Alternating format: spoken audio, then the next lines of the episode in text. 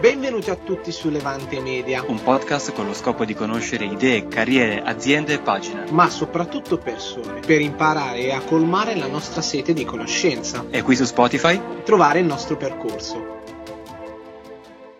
Eccoci qua in questa nuova puntata di Levante. Con noi abbiamo Nicolò Santin, che è il fondatore di Gamindo, una piattaforma dove eh, le persone possono trasformare il loro tempo speso giocando in eh, donazioni a no profit o charity. È giusto così?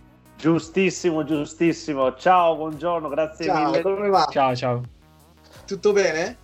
Benissimo, benissimo. Sono qua con due ragazzoni che cavolo vedo pieni di energia, quindi sono, sono carico. Ci sono, eccomi. Ci fa Voi piacere questo sono Ok, iniziato. perfetto. Noi sì, tutto a posto, dai. grandi.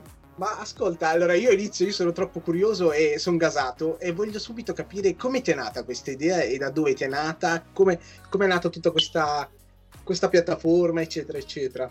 Sì. Diciamo così. Allora, ehm, adesso non mi viene in mente la hit del momento, però vabbè, diciamo che un po' di anni fa la hit che andava tanto prima di Despacito era Gangnam Style, la canzone che ci aveva trapanato le orecchie e che a dire il vero però il cantante PSI, che ora nessuno sa più che fine abbia fatto, boh, però vabbè, diciamo che a quel periodo aveva fatto una valanga di soldi con eh, la canzone Gangnam Style appunto perché dopo il primo miliardo di visualizzazioni su YouTube aveva ricevuto da Google, da, da YouTube, oltre, si dice, 4 milioni per appunto le pubblicità che c'erano prima, durante e dopo il video. Quindi io lì per lì ho detto, cavolo, ma se io faccio un video, convinco un miliardo di persone a guardare sto video, poi Google mi farà un bonifico da 4 milioni e io li do in beneficenza. Quindi la gente dona senza spendere guardando un video che non so minimamente che video potesse essere.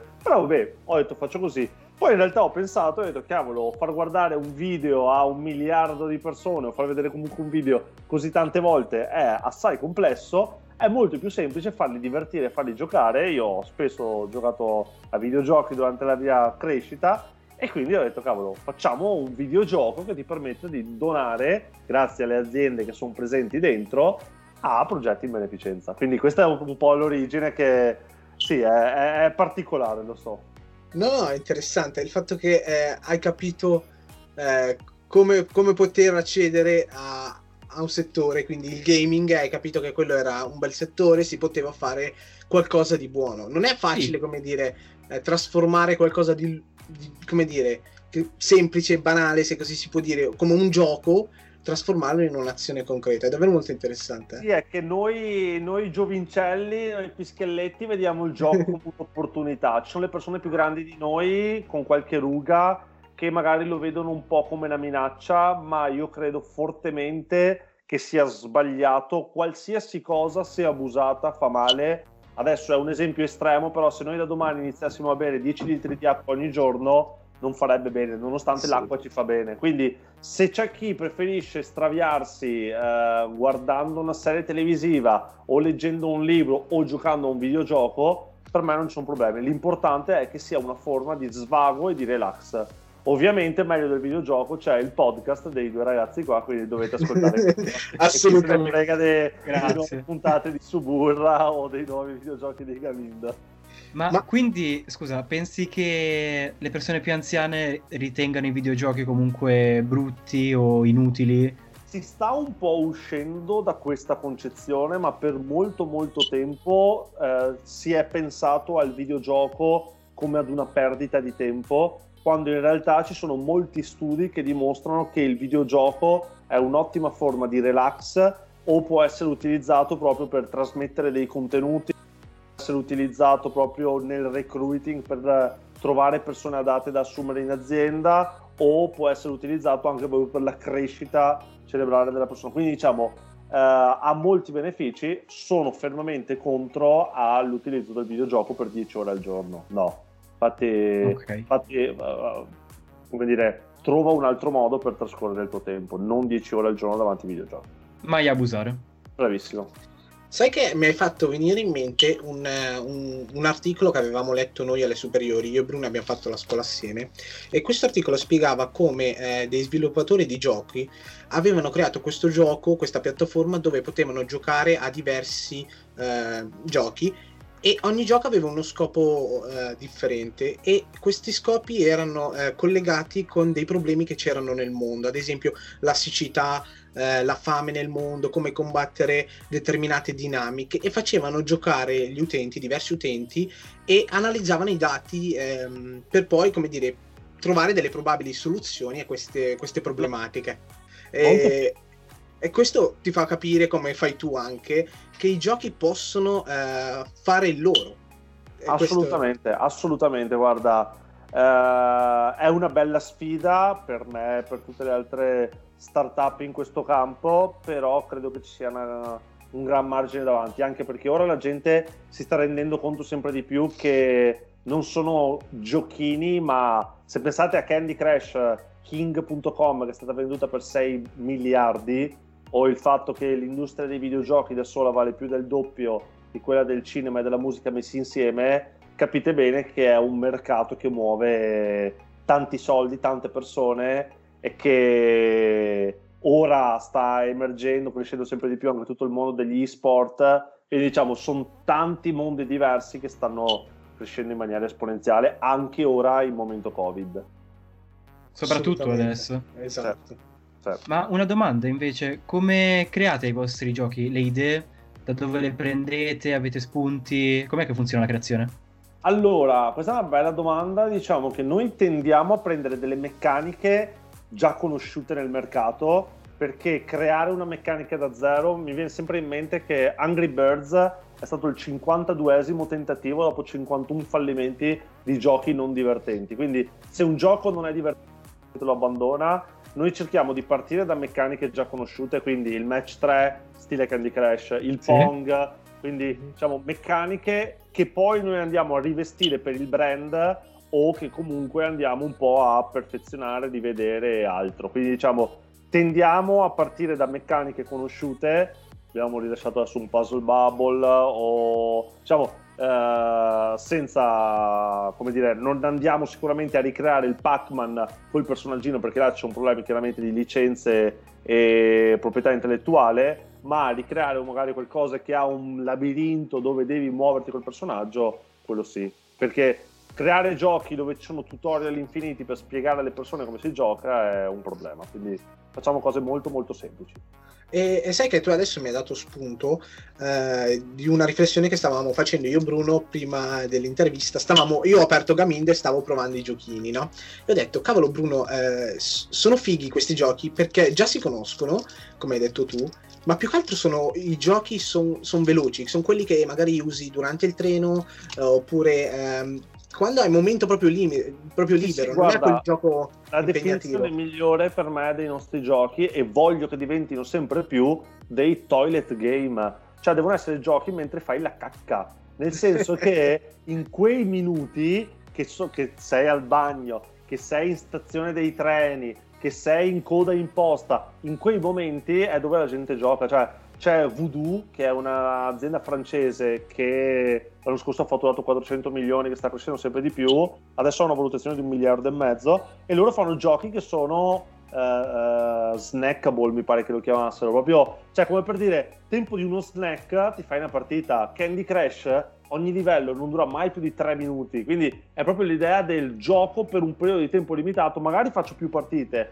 ma giochi molto molto veloci, infatti Uh, noi la cosa bella è che comunque abbiamo un tempo medio in app di 35 minuti giornalieri per utente, quindi vuol dire il gioco è semplice, ma, ma è divertente, la gente ci rigioca più volte.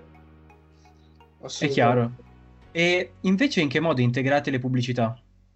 Allora, eh, noi siamo fermamente contro a banner, pop-up, qualsiasi altra forma pubblicitaria invasiva. Infatti io personalmente quando gioco ai videogiochi spesso gioco in modalità aerea se non sono sì, i miei giochi per evitare di avere ad ogni pubblico cioè diciamo da un lato eh, penso cavolo dall'altra parte c'è un'azienda che ha speso dei soldi e deve monetizzare. Quindi su quello non, non lo metto in dubbio. Però eh, come esperienza utente per me è veramente tanto brutto ad ogni livello avere una pubblicità, ma veramente tanto tanto tanto brutto.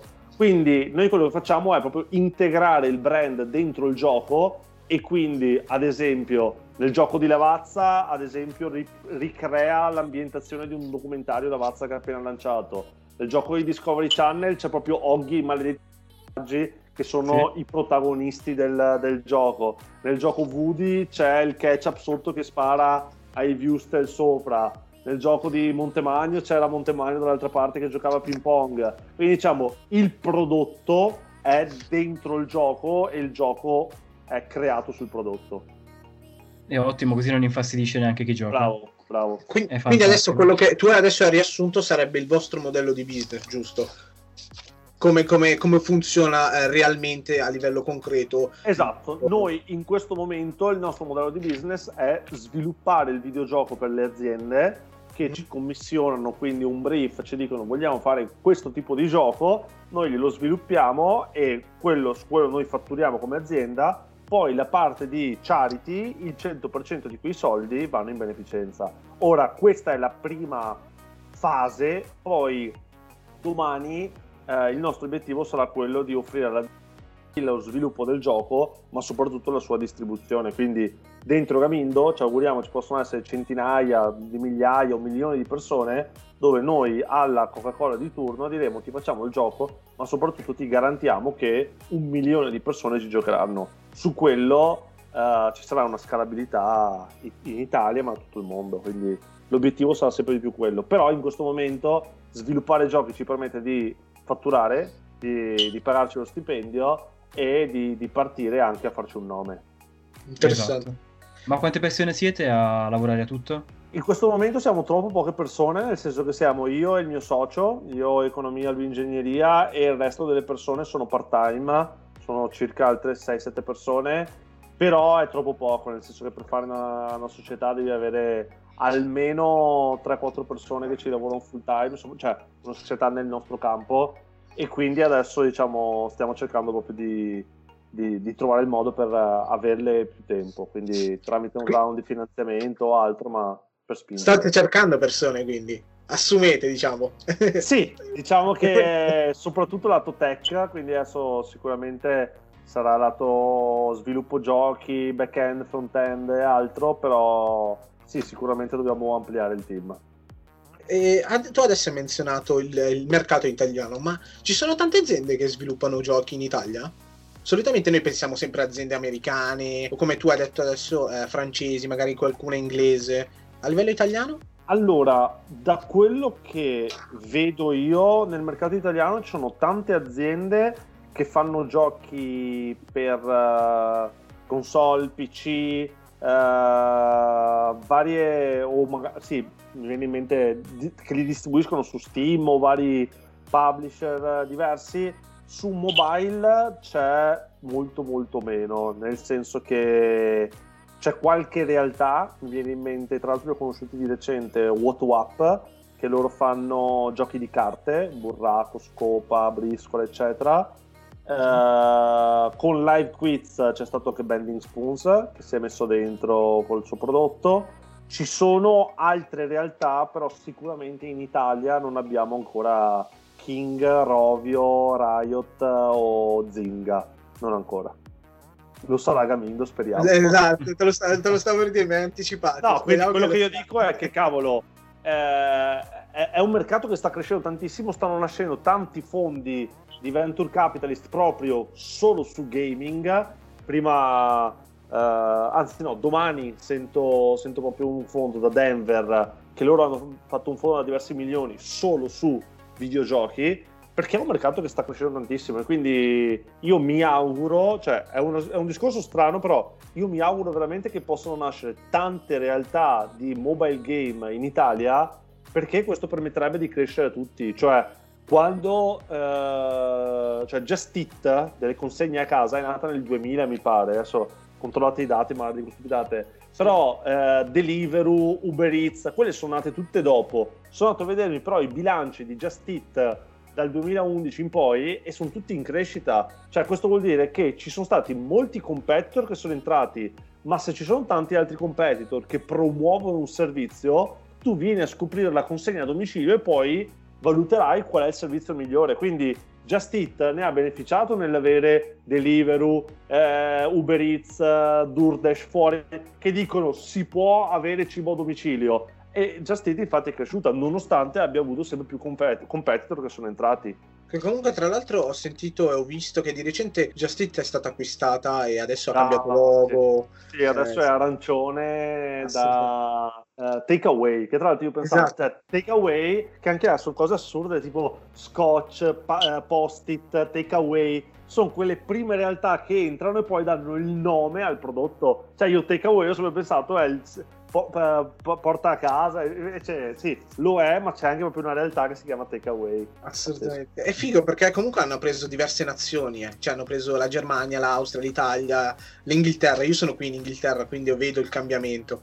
Però eh, ho visto che hanno anche, come dire, eh, incrementato e ampliato i servizi all'interno del, della piattaforma di Just dalla parte del ristorante, sì. intendo. Dato sì. che io lavoravo in un ristorante, ho visto sì, come erano dentro. Ah, ok. E quindi, Ma guarda, su quello non so, però la cosa è che adesso in epoca Covid anche tante realtà magari di bike sharing, scooter sharing hanno iniziato anche loro a portare a casa cibo perché la gente non usciva più di casa e quindi hanno iniziato a portare a casa anche loro cibo.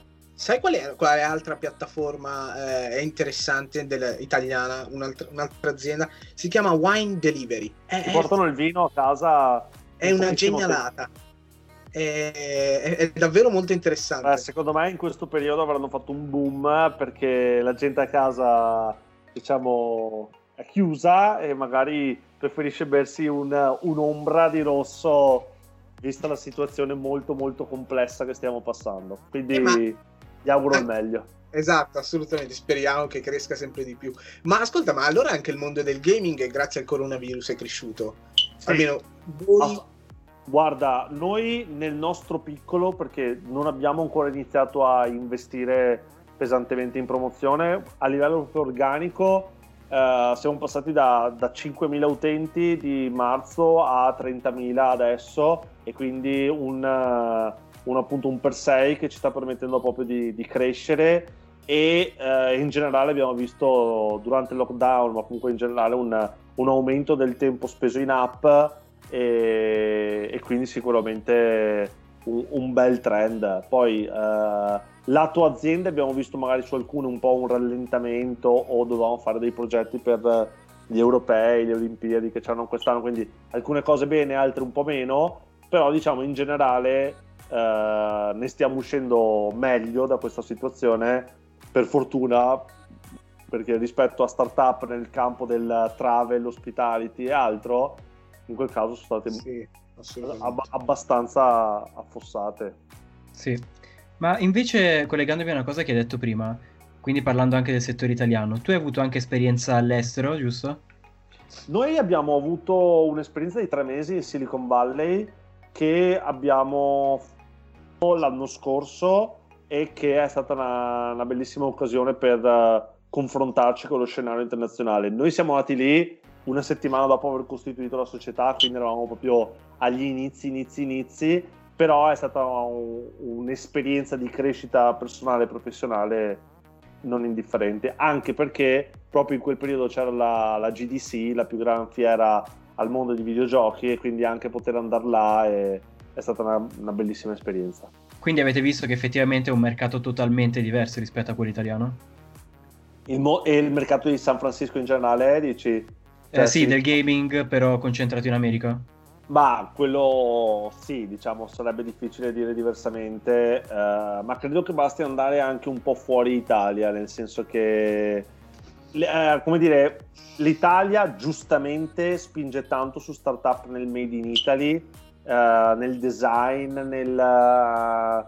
cioè mi viene in mente una startup che sta andando molto molto forte, Velasca, nelle, nelle mm-hmm. scarpe, che è perfetta per l'Italia. Però secondo me è sbagliato pensare che quindi, visto che siamo una, una made in Italy, allora bisogna fare solo quello. No, cavolo, cioè anche in Italia può nascere una startup nel machine learning o nel uh, virtual reality. Cioè non necessariamente questa startup deve nascere a Stoccolma. E quindi, uh, diciamo, l'ecosistema è completamente diverso però abbiamo visto sicuramente anche speranze per il mondo italiano. Ne è un esempio Bending Spoons, che è una realtà pazzesca che sta facendo numeri da paura. Chiaro. Interessante, no, interessante la tua visione perché hai paragonato bene eh, come dire, altri mercati con il nostro e hai capito che eh, ci sono come dire, dei gap, delle mancanze nei mercati italiani che si potrebbero come dire, ampliare e sviluppare e sarebbero delle possibilità per tanti altri. Scusami. Esatto. No, no, no, assolutamente. Guarda, hai detto una cosa giustissima, cioè proprio eh, noi siamo famosi nel mondo per le auto, per i vestiti, per uh, i mobili, per mille cose, per l'arte. Però uh, questa per me si può, cioè siamo bravi nel fare le cose belle, ma non necessariamente deve, le cose devono restare a vestiti, auto e, e, poche altre cose. Cioè, può esserci anche un bel videogioco, può esserci anche un, uh, un prodotto bello in generale. Quindi, veramente, secondo me, dobbiamo allargarci e e, e, non chiuderci solo su certi settori perché, perché ci sono tante opportunità secondo me. Sì, assolutamente. Ma ascolta, io ho una domanda più tecnica, non so se posso fartela, però te la chiedo Vabbè, lo stesso. Qualche vada io ti dico qualche stupidata. E... No, no. Ma sì. eh, te, la, te, la, pongo in maniera molto leggera. È difficile passare da 5.000 utenti a 30.000? Cioè, nel senso, eh, ci vuole tanto tempo, energie, risorse o Guarda, basta il passaparola, per esempio?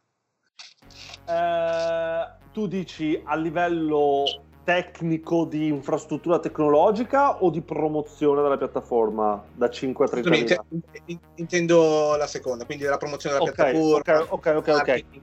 Allora, eh, se come nel nostro caso hai, eh, non è che hai un budget zero, cioè le possibilità di spendere ce le abbiamo, ma andare a spendere. Guarda, ti faccio un esempio di una lezione che ho imparato da Scott Belsky, che lui è stato il, il fondatore di Behance, quel sito per design, per, per, di grafica. E lui adesso l'ha venduta a 150 milioni a Adobe, adesso è pres- eh, vice president, mi pare, del product in Adobe. E lui quella volta l'abbiamo conosciuto a San Francisco a un evento e gli abbiamo detto: Ma ha senso che noi domani facciamo di tutto per andare su TechCrunch, il sito per eccellenza sì. del startup, il sito dove se tu vai là sei una divinità. E lui ha detto, ragazzi, voi all'inizio non dovete assolutamente andare là perché il prodotto che voi avete all'inizio è buono, semi-funziona, ma non è ancora figo, cioè il, uh, il, Facebook di adesso non è il Facebook del 2004, cioè il Facebook del 2004 faceva abbastanza schifo, cioè partiva, funzionava bene, ok, ma non era quello di dieci anni dopo o la prima versione di Spotify, lo, cioè nel senso, l'altro giorno ho messo una, uno screen su LinkedIn della prima versione di King.com che si chiamava Midas Player, che non era Candy Crush, quindi all'inizio hai un prodotto che è ancora abbastanza grezzo e non ha senso andare su TechCrunch perché ti entrano un milione di persone e il giorno dopo, non avendo un prodotto buono, il 99% della gente scapperà via e ti sei bruciato la tua opportunità. Quello che lui ha detto è fai entrare 100 persone, 1000 persone, poi un po' di queste persone inevitabilmente inizieranno ad uscire dalla tua piattaforma perché magari non è ottima, trova poi il miglioramento nel prodotto, quella serie di funzionalità da inserire per quelle persone che sono uscite, farle rientrare. Nel momento in cui hai un utente, su 100 utenti, ne hai persi 50, ma di quei 50 che hai perso, hai qualcuno che per delle funzionalità che hai aggiunto, per il prodotto che hai migliorato, ritorna, là crei lo smile graph che lui ci aveva detto e quindi lì ha detto devi andare da Barbara D'Urso e farti vedere tutto il mondo sul pomeriggio 5. Cioè, nel senso, lì ha senso. Quindi anche noi adesso, se noi spendessimo 100.000 euro in pubblicità, avremo tanta gente che ci entra, ma il prodotto ha ancora tanti problemi. E al di là del fatto che salterebbe, ma sarebbe difficile poi da tenere le persone dentro. Quindi stiamo cercando di migliorarlo piano piano e poi fare una promozione più spinta. Passare da 5 a 30.000 nel nostro caso è stato organico, è stato anche, mi verrebbe da dire, creativo non convenzionale nel trovare delle soluzioni. Quindi, eh, tramite ad esempio TikTok, due, due settimane fa il mio socio ha fatto un video che ha avuto un grandissimo boost di download tramite la partecipazione ai soliti ignoti, a striscia la notizia o tramite articoli sui giornali o tramite post su LinkedIn. Quindi diciamo è, è una questione un po' di inventarsi sempre qualcosa di nuovo, ma per portare del traffico di persone dentro la piattaforma e nel trovare soprattutto la forma di marketing migliore al mondo, che è quella del la persona A parla alla persona B del tuo prodotto e scarica la tua app. Cioè, puoi spendere anche centinaia di milioni di euro, però il giorno in cui avrai una persona che va dall'alto e gli dice oh ma che figata è Gamindo, scaricatela, l'hai vinto. E quindi se pensate magari a, a, giochi come mi viene in mente Quiz Duello tempo fa, dove uno andava davanti e oh scaricatela che ci sfidiamo, quello è l'obiettivo di un gioco, di un'app in generale, cioè tu ti scarichi Facebook perché perché tutti sono su Facebook e io non posso non essere su Facebook o su Instagram. Ti scarichi TikTok perché una persona ti ha detto che c'è TikTok. Quindi eh, poi sono realtà, cioè per darvi un, un'idea, avevo in un podcast dove era intervenuto Zacconi, lui nel primo trimestre del 2013 con Candy Crush spendevano 100 milioni di dollari a trimestre in pubblicità. Cioè, 100 milioni. Ma loro perché lo spendevano? Perché avevano ricavi che erano più di 100 milioni. Quindi ha senso, cioè, se io spendo 10 ma mi entra un 15, allora però per dire anche là Candy Crash sicuramente è stato un effetto virale. Poi, quando hanno iniziato ad avere del cash, hanno iniziato a spendere giustamente perché questo gli ha permesso di fatturare miliardi e di fare poi una exit da paura. Figo, hai spiegato tantissime cose interessantissime. Super dettagliato. E io, io adesso una marea di domande. Però te ne faccio due, posso, Bru? Ti, vai, ti, vai. Ti over... Allora, eh, due domande. Una è davvero molto, molto dettagliata al discorso che hai fatto, ovvero il grafico eh, dello smile, come dicevi tu, come fai a capire eh, in quel punto lì, que- nel momento in cui eh, i tuoi utenti stanno uscendo, quindi st- stanno uscendo dalla tua piattaforma, tu devi capire perché stanno uscendo. Quindi come fai a capire come migliorare il tuo prodotto? Con dei feedback? O... Chiedendo, chiedendoglielo, okay. cioè la cosa migliore è proprio quella di creati un gruppo di beta tester su Facebook, eh, parla con le persone che ci sono dentro, cioè proprio parlare con chi sta usando il tuo prodotto. Infatti è molto meglio, eh, non mi ricordo chi lo diceva, avere 100 persone follemente innamorate del tuo prodotto che stanno là a darti consigli piuttosto di avere 10.000 persone che sni. Quindi chiedere alle persone, poi è ovvio che, cioè anche adesso banalmente, alcune persone mi dicono io vorrei poter sfidare in contemporanea, altre persone, ok, figo, ci vogliono delle infrastrutture tecnologiche per fare un multiplayer simultaneo, però le sfide, la possibilità di avere costantemente nuovi giochi o la, banalmente la possibilità di cambiare l'immagine del tuo profilo, adesso sono delle cose che stiamo per inserire in app perché ce le hanno detto gli utenti, quindi avere dei feedback da parte delle persone. Grazie per la risposta, mi, mi assaliva questa curiosità. E l'altra invece è, quindi tu pensi che il passaparola sia il marketing migliore, nella tua visione, diciamo? Assolutamente, senza dubbio. Cioè, um, se tu hai qualcuno che parla del tuo prodotto, vuol dire che il prodotto è di qualità e vuol dire che non devi spendere soldi in promozione. Cioè... Aspirate perché... a quello? Come Gamindo, intendo? Assolutamente, cioè il nostro obiettivo sarà proprio quello, nel senso che noi adesso abbiamo messo il tasto invita un amico, eh, le sfide punteranno a quello, cioè il nostro obiettivo sarà proprio quello di la visione sarà entra anche te là che così assieme potremo donare giocando a questo videogioco, quindi io e te ci divertiamo ma fa bene a noi, fa bene alle altre persone.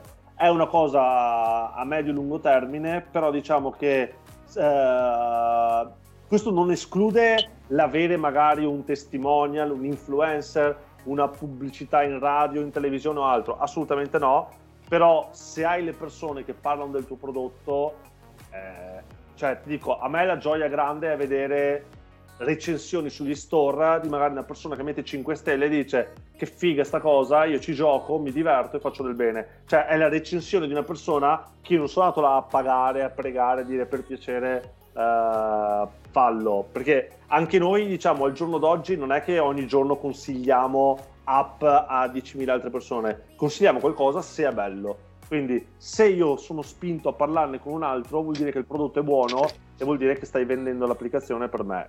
È, il, è la cosa che tutti vogliono. Assolutamente, grazie mille Ma... per le risposte.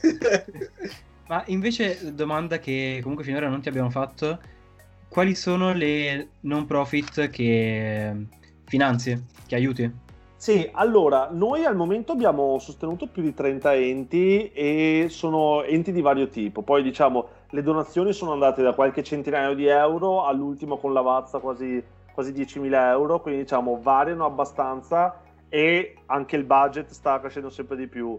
Noi o uh, lo sceglie l'azienda direttamente, tipo Discovery Channel ha scelto l'ospedale Buzzi di Milano, oppure uh, la scegliamo assieme alla community. Quindi anche qua aziende, la gente ci aveva detto vogliamo piantare alberi, abbiamo trovato Plant for the Planet per piantare degli alberi uh, giocando. Quindi diciamo cerchiamo di ascoltare anche il volere delle persone. Ok, ma invece sono le aziende tipo Lavazza e Discovery che trovano voi o siete voi che vi proponete nel allora, mercato? Bellissima. Allora, inizialmente eravamo noi a uh, andare dalle, dalle, aziende, ora invece sono molte aziende che vengono loro da noi, quindi sta un po', diciamo, comunque continuiamo noi ad andare, però mm-hmm. diciamo ci stiamo facendo conoscere, questo ci sta portando molte persone, molte aziende. È fantastico. Ma quindi invece... La... Vai, vai, vai, vai, vai. No, perché io ti volevo chiedere come investitori ne avete avuti all'inizio oppure ve la siete cavata con le vostre forze? Com'è stato un attimo iniziare? Allora, noi siamo partiti con le nostre forze, poi dopo qualche mese, dopo aver iniziato ad avere delle prime metriche, abbiamo avuto un primo investitore che ha messo un chip all'inizio prima di andare in America e eh, tornati dall'America un po' di mesi dopo abbiamo avuto un altro investitore che ha messo anche lui un piccolo investimento che ci ha permesso appunto di pagare anche le varie persone part time che lavorano con noi. Però anche qua il consiglio che mi sento di dare alle persone è di non pensare prima trovo l'investitore che mi dà i soldi e poi faccio la mia idea, ma al contrario, prima sperimento la mia idea, vedo come va e poi una volta che ho delle prime metriche vado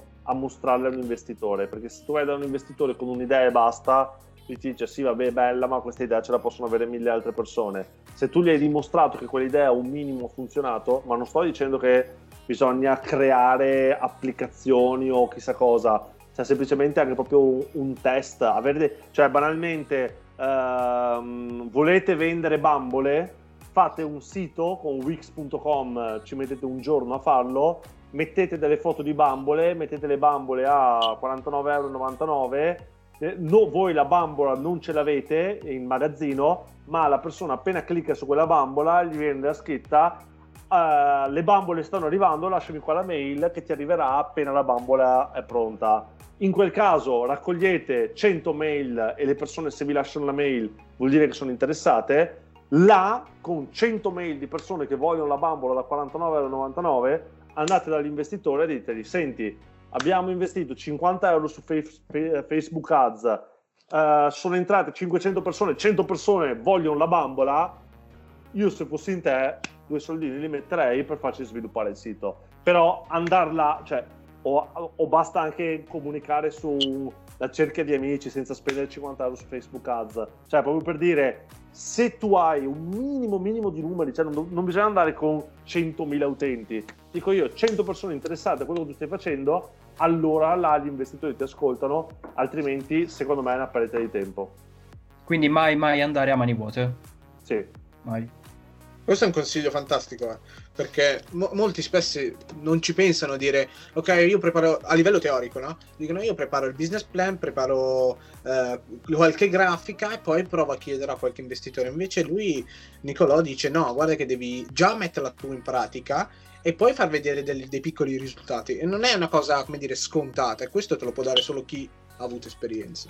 Guarda, eh, un errore secondo me che facevo anche io all'inizio, inizio, inizio, ma che secondo me è completamente sbagliato e spero di trasmettere appunto questo messaggio a chi ci sta ascoltando, è che eh, se uno ha un'idea deve uscire di casa e raccontarla agli altri perché tenersela per sé è completamente senza senso. Da soli non riuscirete mai a realizzare nulla, nel senso che avrete necessariamente bisogno di qualcuno che vi aiuta perché se siete i migliori programmatori non sapete vendere il vostro prodotto, se siete i migliori commerciali non sapete fare il vostro prodotto, quindi trovare qualcuno fuori e quindi uscire di casa, non ora col Covid, ma uscire di casa e eh, raccontare quella che è la vostra idea, racconta- raccogliere feedback o persone disposte a lavorare con voi. Quindi se io 16 anni fa avessi avuto l'idea di fare un sito dove mettevo dei pollicioni alti se uno metteva una bella foto prima che questo diventasse Facebook ce ne voleva. Quindi avere idee belle è semplicissimo realizzarle è difficilissimo. Eh, allora tu hai, mi hai dato un sacco di spunti. Io adesso voglio farti una domanda. Eh, la community. Tu hai parlato di community hai detto eh, la, il valore della community sia anche a livello di, come dire, all'inizio, quando devi verificare se il tuo prodotto è valido, sia no, è importante adesso ci sono un sacco di giochi dove hanno all'interno del gioco c'è proprio la community, quindi giochi online. Queste... Voi cosa ne pensate di questo, come dire, questo ramo del, del mondo del gaming? È quello che noi vogliamo fare, dove però per noi ci sarà, sarà necessario fare investimenti di un certo tipo, cioè dovremo sicuramente raccogliere un round serio per farlo, perché tutta la parte di community online è una cosa che richiede un certo sforzo proprio a livello di eh, sviluppo, programmazione e altro, però ci sono diverse persone che dicono proprio che il gaming sarà il nuovo social network. Tante persone ora stanno su, non dico Among Us, però tante persone ora stanno su Fortnite, su Roblox, su diversi giochi, mentre sono su Discord, si parlano, si raccontano storie e trascorrono i pomeriggi assieme. Quindi... Ed è vero, lo confermo perché io sono uno di quelli. Quindi... Ah, okay. Ho giocato da quando ero piccolo, quindi sì, adesso sono, sono così. Esatto. È figa sta cosa, vuol dire che eh, ogni, ogni, cosa ha una sua fase, tipo i social, i giochi, e si trasformano. E parlando di trasformazione, tu hai parlato trasformazione del prodotto, ma per trasformare il, il, prodotto ci vuole un sacco di creatività, immagino. Eh, e la seconda questione è ma tu ti fai supportare da qualcun altro che magari è già nel mondo del gaming per uh, modificare il tuo prodotto, per migliorarlo o usi semplicemente i feedback e, e, magari le recensioni? Non so come spiegarmi. Allora, no, no, sei stato molto molto chiaro. Allora, ehm, io cerco di ascoltare come prima cosa i feedback e un po' quella che è la nostra visione nel okay. uh, voler realizzare il prodotto. Poi sto cercando sempre di più di basarmi sui dati, cioè se io tra, dico io, sei mesi vedo che l'applicazione non cresce come vogliamo, pace, amen, cioè nel senso avanti con il nuovo prodotto, cioè i dati danno grandi indicazioni e non è che io posso continuare a dire eh, ma secondo me funzionerebbe, no, amen, giro, avanti con... cioè Slack all'inizio era un videogioco poi nessuno giocava abbastanza quel gioco, loro si sono resi conto che avevano creato un'infrastruttura per far comunicare le persone all'interno del gioco e hanno detto ah figo, facciamo un sistema per far comunicare le persone in azienda, hanno creato Slack. Quindi eh, questo è il pivot famoso nelle startup e quindi proprio l'idea di vedere se una cosa funziona, altrimenti virare. Nel nostro caso, sicuramente il feedback delle persone o di quella che è la nostra visione o vedendo anche un po' quello che fanno gli altri player sul mercato, perché diciamo sicuramente ascoltare chi c'è già passato è una cosa che aiuta molto molto. Figo, è quello che stiamo cercando di fare anche noi. Ascoltiamo chi è già nel campo. ha riassunto la filosofia del podcast. Sì, diciamo che uh, trovare, cioè, uh, come dire, copiare in senso buono è una cosa positiva, cioè andare a ricreare esattamente quello che fa un altro si viene penalizzati perché non sareste voi stessi, cioè se ora voi vi rasate i capelli e fate finta di essere Montemagno con i libri dietro, la gente vi ride dietro. Però se iniziate a vedere, cioè ad esempio, per darvi un'idea, c'è un podcast che io seguo dove abbiamo intervistato, che, ma, che li seguivo già da prima, si chiama Hacking Creativity Poi sono due italiani, eh, Edoardo Scognamiglio e Federico Favot, che loro fanno varie interviste a persone, ma una volta ogni settimana, due settimane, cos'è?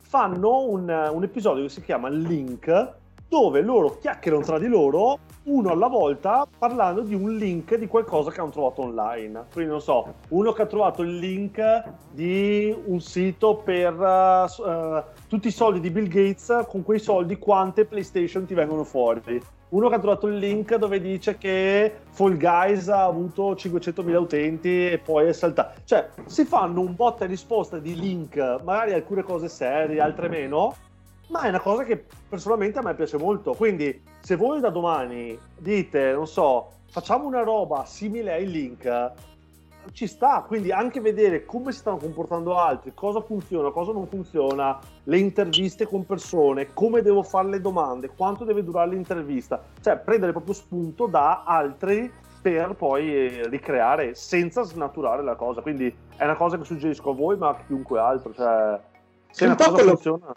che è un po' quello che fate un po' con i giochi, no? Voi prendete la dinamica e poi riadattate, magari cambiate le grafiche, è fantastica questa cosa, perché non è facile ricambiare le cose. Sai chi ce lo diceva questo? Ce lo diceva lo, lo chef Stefano Callegaro, che l'abbiamo avuto nel, due, due, puntate fa, credo, e diceva che molto spesso lui prende ispirazione anche da altre ricette, però lui le ricrea, le, cambia gli elementi, cambia la posizione. Sì, devi metterci facile, sempre del tuo.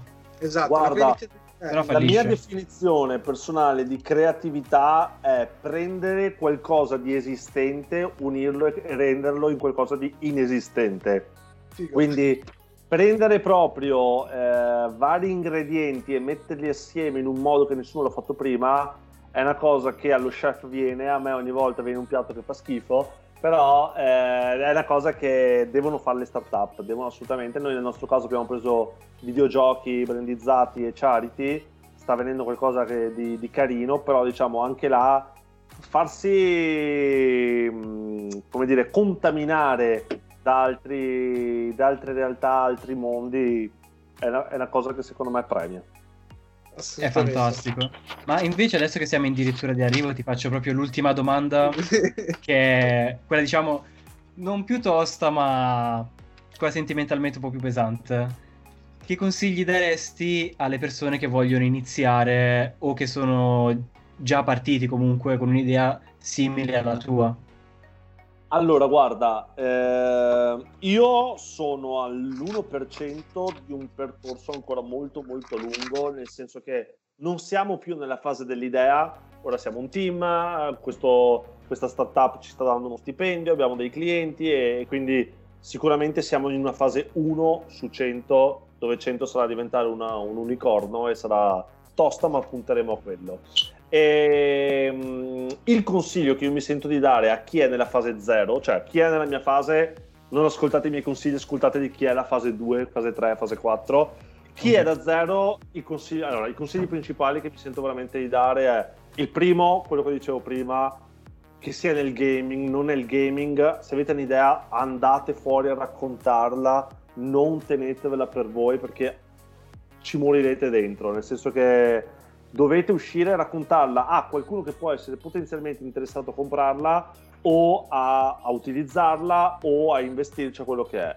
Per quanto riguarda poi un'altra cosa molto importante è non demoralizzatevi nel dire sì, ma com'è che faccio un primo MVP, un primo prototipo di...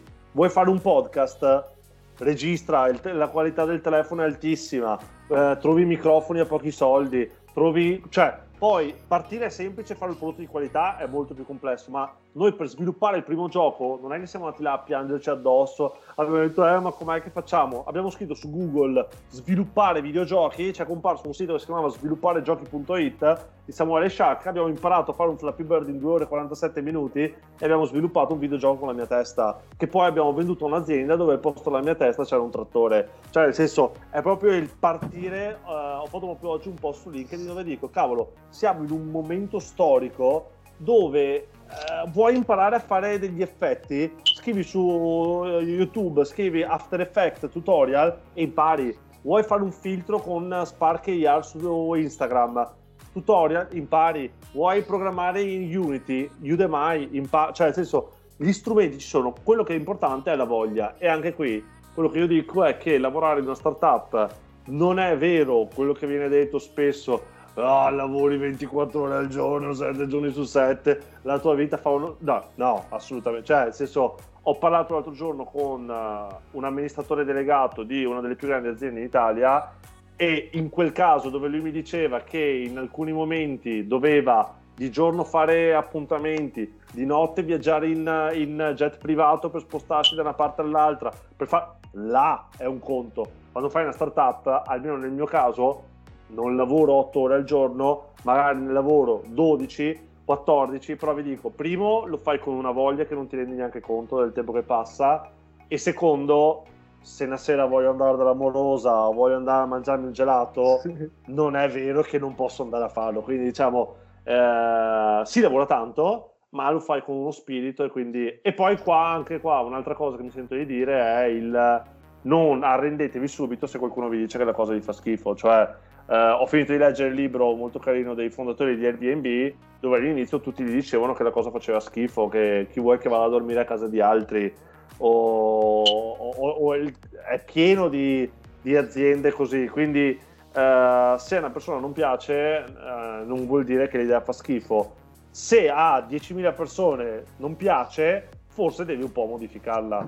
Però anche qua il consiglio è proprio quello di andare fuori, chiedere e un consiglio che mi sento di, di darvi l'ultimo è capire anche il modo giusto per chiedere, cioè tornando al discorso prima delle bambole, non andate fuori casa a dire ma tu compreresti una bambola se io la faccio? E magari andate pure dalla mamma, dalla nonna che dice certo che te lo compro, bellissimo, no, piuttosto fare un sito dove la, fai lasciare la mail, cioè se la persona è disposta, non dico a pagarti subito, ma a lasciarti la mail, a lasciarti qualcosa che ti fa intendere che è interessato, vale molto di più rispetto ad avere la compagnia di amici che ti dice ah bellissimo quello stai facendo, poi appena è online nessuno te lo caga. Quindi avere uno smoke test si chiama, cioè avere dei test finti dove le persone ti dicono sì mi interessa, no non mi interessa, vale molto di più e quindi è, una bella chiave che ti serve anche a te per capire se stai prendendo la direzione giusta o sbagliata. Poi qui, e qua appunto chiudo, è il avere idee è semplice, realizzarle meno, ma comunque uno parte con un'idea, ma se non funziona quell'idea non è la persona che fallisce, è l'idea che fallisce e chi se ne frega, avanti con quella dopo, cioè nel senso uno non deve andare in depressione perché un'idea che ha avuto non ha funzionato. Quindi avanti con un'altra, cercare di trovare l'idea che più interessa alle persone e alle aziende che ti pagano o, o a chi è il consumatore finale.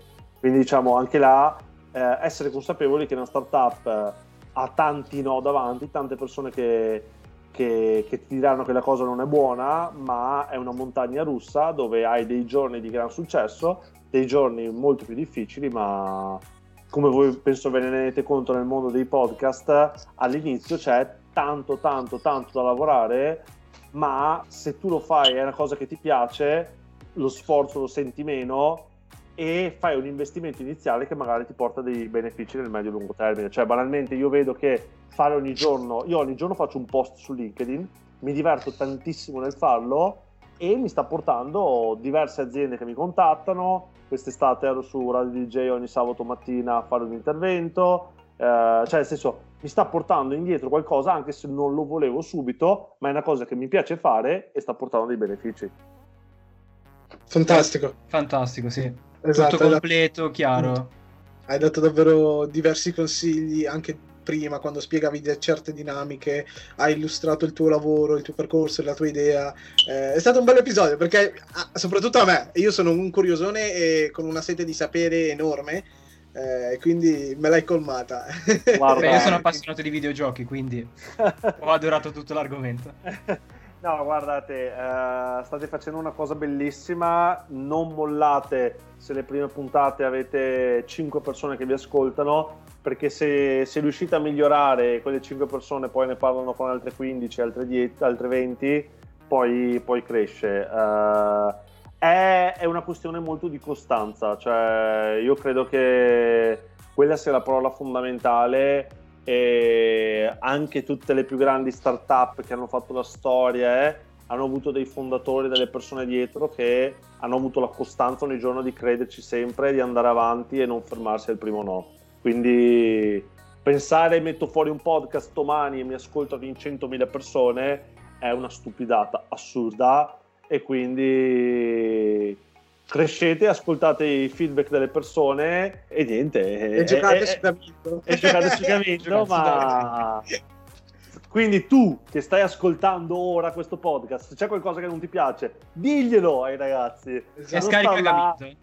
E, e scarica Camino, bravo. Grazie ragazzi. Grazie, Grazie mille Nicola.